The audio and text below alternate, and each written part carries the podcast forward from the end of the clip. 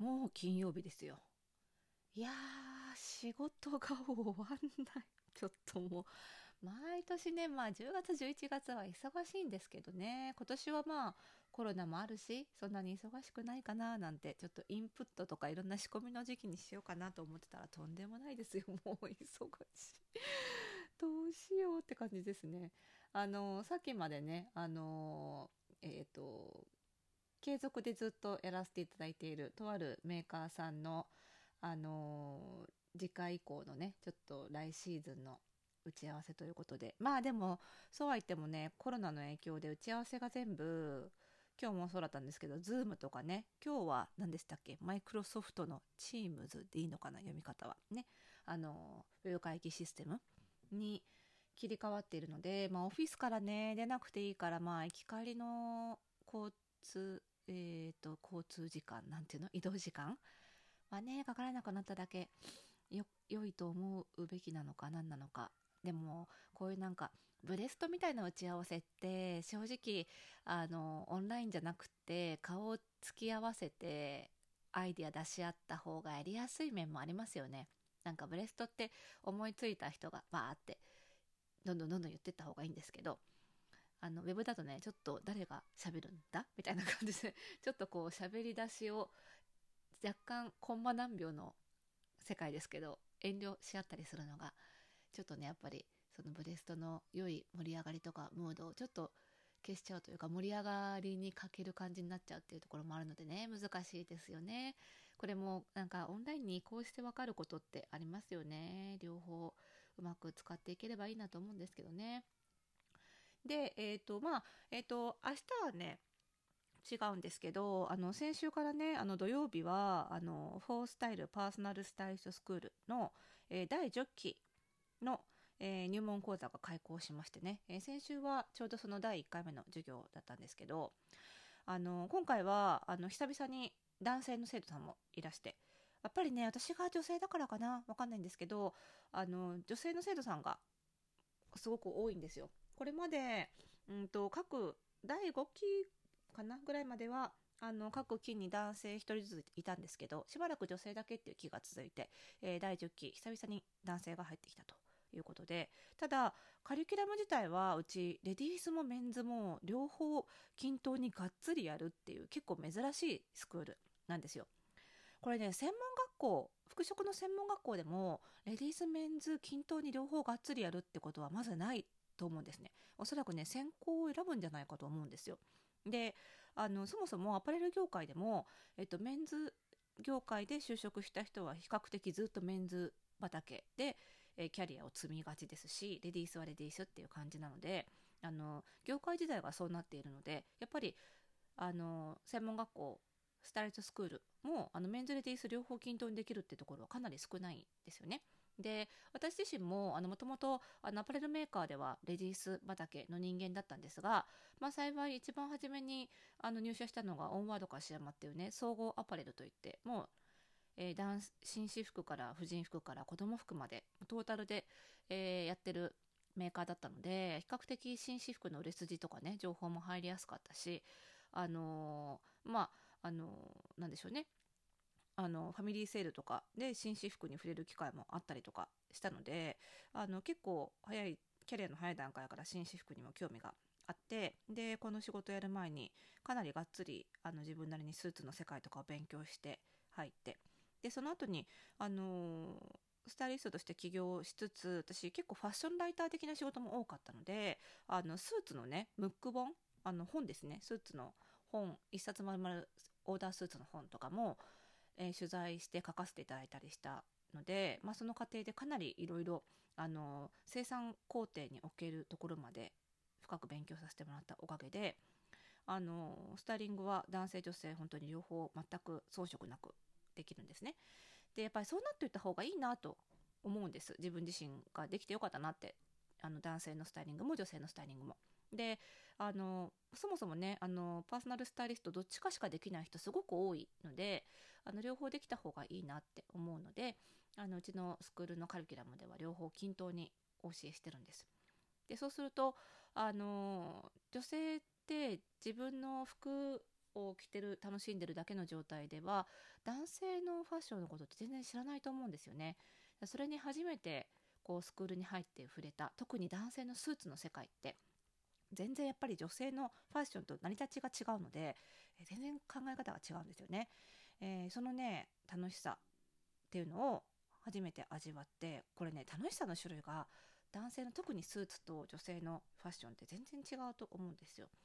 もう時間半分過ぎましたけど、今日はそんな話をここまで長いね前置きが今日はそんな話をしておきたいと思います。それではスタートです。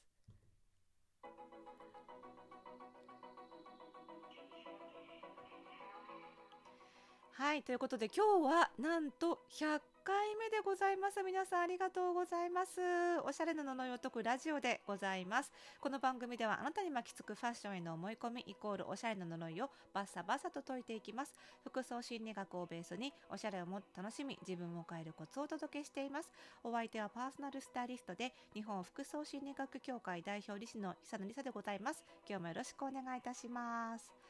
はい、ということでね、あの男性のスーツ、これね私結構よく言ってるんですけど、あの女男性のスーツと女性のファッションって本当概念というか考え方が全然違うんですよ。で、何に近いかなって女性にあの想像してもらいやすい例えで言うと、どっちかというとね着物に近いんですよ。あの伝統的な衣服であるっていうその歴史とかを知っておくことがあの 今, の今現在のスタイリングに直接的に役立つっていう面でもそうですし、あとはあの非常にその着るアイテム自体は限られている。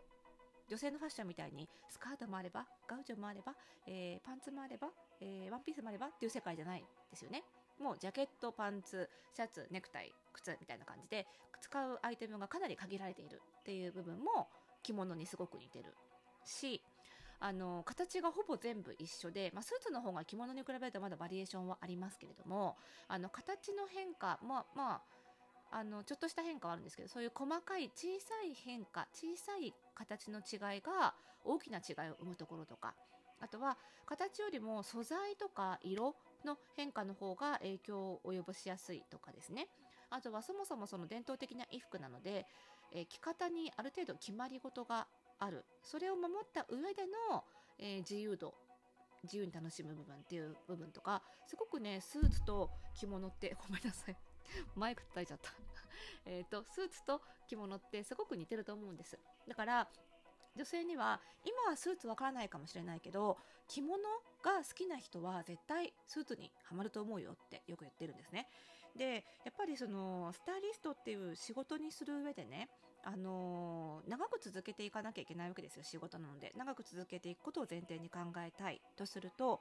何よりもやっぱり自分が面白がれるかどうか、楽しめるかどうかっていうのが仕事を選ぶ上で結構大事なことだと思うんですよ。楽しめないと頑張れないと思いますし、なのでそういう意味で実は自分は女性だから当たり前のように女性ファッションを着てるんだけど、その自分の性格とか、えー、考え方的にスーツみたいなあちょっと細かい違いを追求するとか、いろんなルールがある上で楽しむみたいなゲーム性のところとかの方が実は向いているっていう人結構いるんですよ。だからこそ初めからね私は女性だから女性のスタイリングをするって決めつけないで、あの入門講座の段階では女性男性両方均等に学んでいって、あの本当にねあの自分に向いたものを幅広い選択肢から選んでもらいたいなって思ってるんですよ。なのであのそんなことをお話ししながらね、この間入門講座であのファッションの歴史の授業でしたので、あの男性のねスーツの、あの歴史の変遷なんかもお話ししながらで、ちょうどだいじゅっきは男性の生徒さんもいらして、たまたまその時にあのオンライン講座だったんですけどね、あのその、その日着ているファッションを写真に撮って事前に投稿するっていうこともやっているので、その投稿してもらった写真を見ながら、あのたまたまねジャケパン、ジャケットとパンツのスタイリングだったので、あのスーツの着崩しのお話を実際の生徒さんのコーディネートを例にお話ししたりとか、結構実践的にお話してきて、で最終的にその授業のアンケートを見てみたら、やっぱりあの女性からあのスーツの話がすごく興味深かったっていう感想をたくさんもらったので、よしよしと。こう新しい楽しみ、ファッションの中でもスクールに入るようなおしゃれ好きな女性でもまだ知らないファッションの世界の楽しみみたいなのをちょっと感じてもらえたのかななんて思ってるんですよね。